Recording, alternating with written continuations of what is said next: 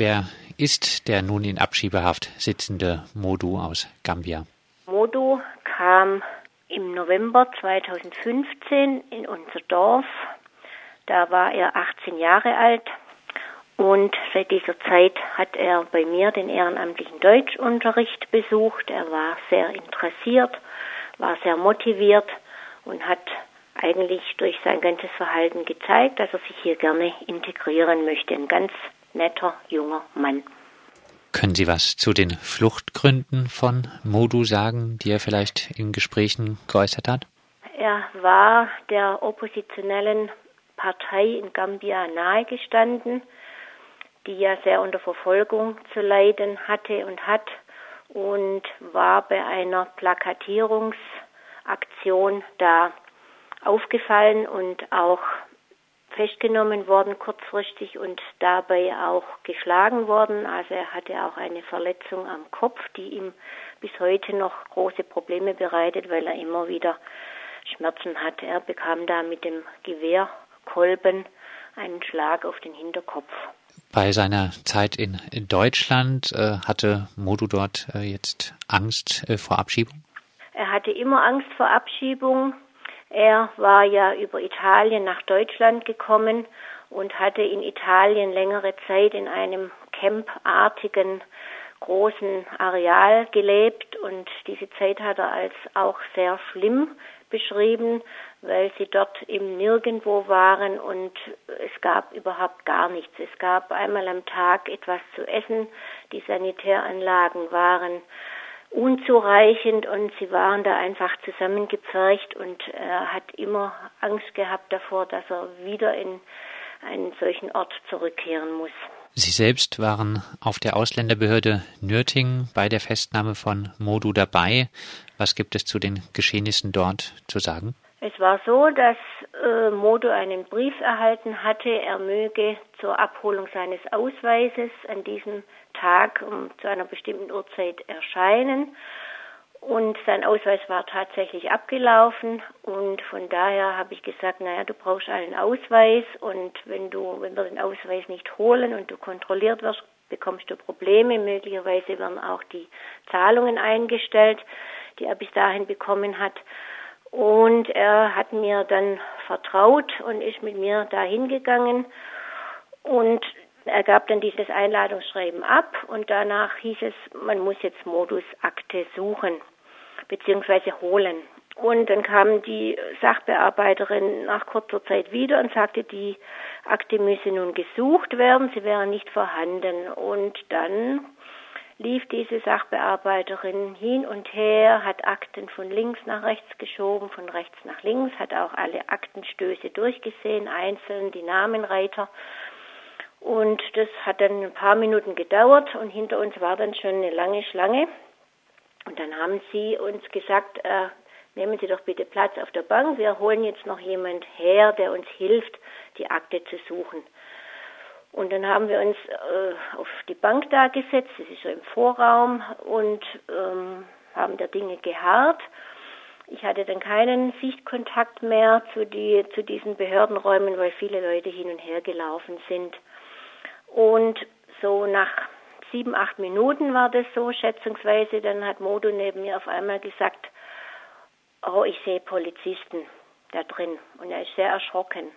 Ich war aber immer noch der Meinung, äh, das muss ja nicht unbedingt was mit uns zu tun haben. Ich war eigentlich immer noch in dem Glauben, ähm, wenn jemand äh, eingeladen wird, einen Ausweis abzuholen, also es stand Einladung drauf, dann wird er doch auch seinen Ausweis bekommen. Es hat aber dann doch was mit ihm zu tun. Genau, nämlich es hat nicht mehr lange gedauert, dann hat die Sachbearbeiterin aus ihrem Büro heraus mit einer Akte gewunken und hat uns mit einer Geste so ähm, hergewunken und hat auch noch so gerufen, ja, jetzt ist die Akte da. Dann sind wir beide aufgestanden und wollten zu dem Schalter hingehen.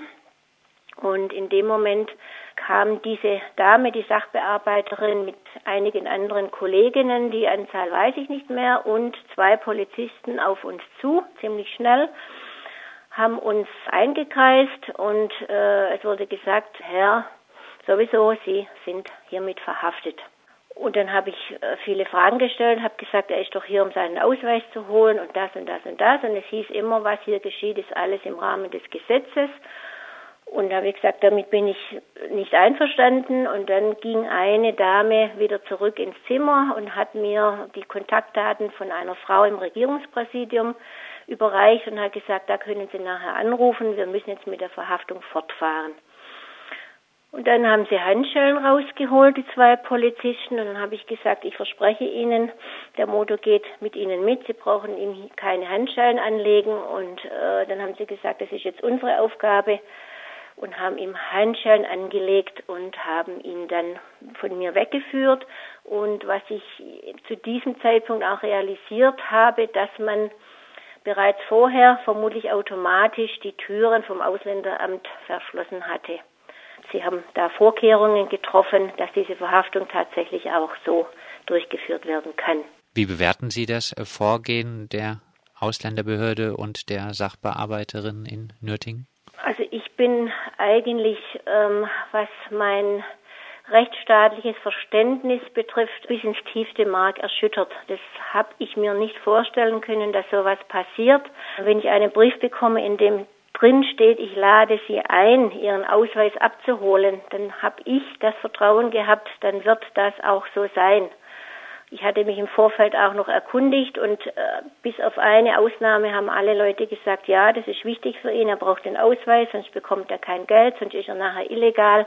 Und ich habe mich darauf verlassen und habe darauf vertraut und der Moto hat auch mir vertraut. Und das ist auch nochmal ganz besonders schlimm, dass er mir vertraut hat und ich ihn da mitgenommen habe und dann sowas passiert, dass er ähm, einfach in Handschellen abgeführt wird. Nun sitzt äh, Modu im Abschiebegefängnis in Pforzheim und soll ja. wohl am Dienstag nach Italien genau. per Flugzeug abgeschoben ja. werden. Sie konnten ihn am Mittwoch besuchen. Das war meine Kollegin, eine andere Ehrenamtliche. Äh, es hat sich alles jetzt verschoben. Äh, sie war dort und hat berichtet, dass mh, mm, der Modo sehr in sich verschlossen ist, dass er sehr viel Angst hat. Er hat gesagt, wortwörtlich, ich sehe gar kein Licht mehr ähm, am Ende des, des Tunnels. Ich weiß gar nicht, äh, wohin ich denken soll. Er ist also sehr, sehr deprimiert und hat große Angst, was auf ihn zukommt. Ist schon bekannt, mit welchem Flug Modo am Dienstag nach Italien abgeschoben werden soll? Es bleibt ja letztlich die Entscheidung des Piloten, ob er ihn mitnimmt. Das sollte um 6.15 Uhr, äh, ab Stuttgart sollte das ein Flug sein. Das ist so der Plan, der mir bekannt ist. Auch angesichts jetzt der Abschiebung von Modu aus Baden-Württemberg nach Italien, was bedeuten für Sie diese Abschiebung nach der Dublin-Regelung? Ich kann überhaupt gar keinen Sinn darin sehen. Ähm, wir haben in unserem Dorf schon mehrfach diese Erfahrung gemacht. Das sind junge Männer, die hier Fuß gefasst haben, die hier wie der Modo zum Beispiel einen Schulplatz bekommen haben, die Deutsch gelernt haben, die sich in der Gemeinde eingebracht haben, die eigentlich auf einem sehr guten Weg sind und sicher in nicht allzu langer Zeit wertvolle Mitglieder unserer Gesellschaft sein können. Und dass man solche Menschen hier rausreißt aus dieser Entwicklung, sie nach Italien bringt, in ein Land, das sowieso schon überfordert ist mit Flüchtlingen und mit seinen eigenen Problemen und sie dort dann mehr oder weniger auf der Straße dahin vegetieren lässt und sie vielleicht auch in die Kriminalität treibt. Irgendwie müssen sie überleben, irgendwas müssen sie essen, irgendwas brauchen sie. Das ist für mich ein so sinnloser Vorgang, dass ich äh, da aufhören muss, drüber nachzudenken, äh, sonst weiß ich gar nicht mehr, was ich denken soll.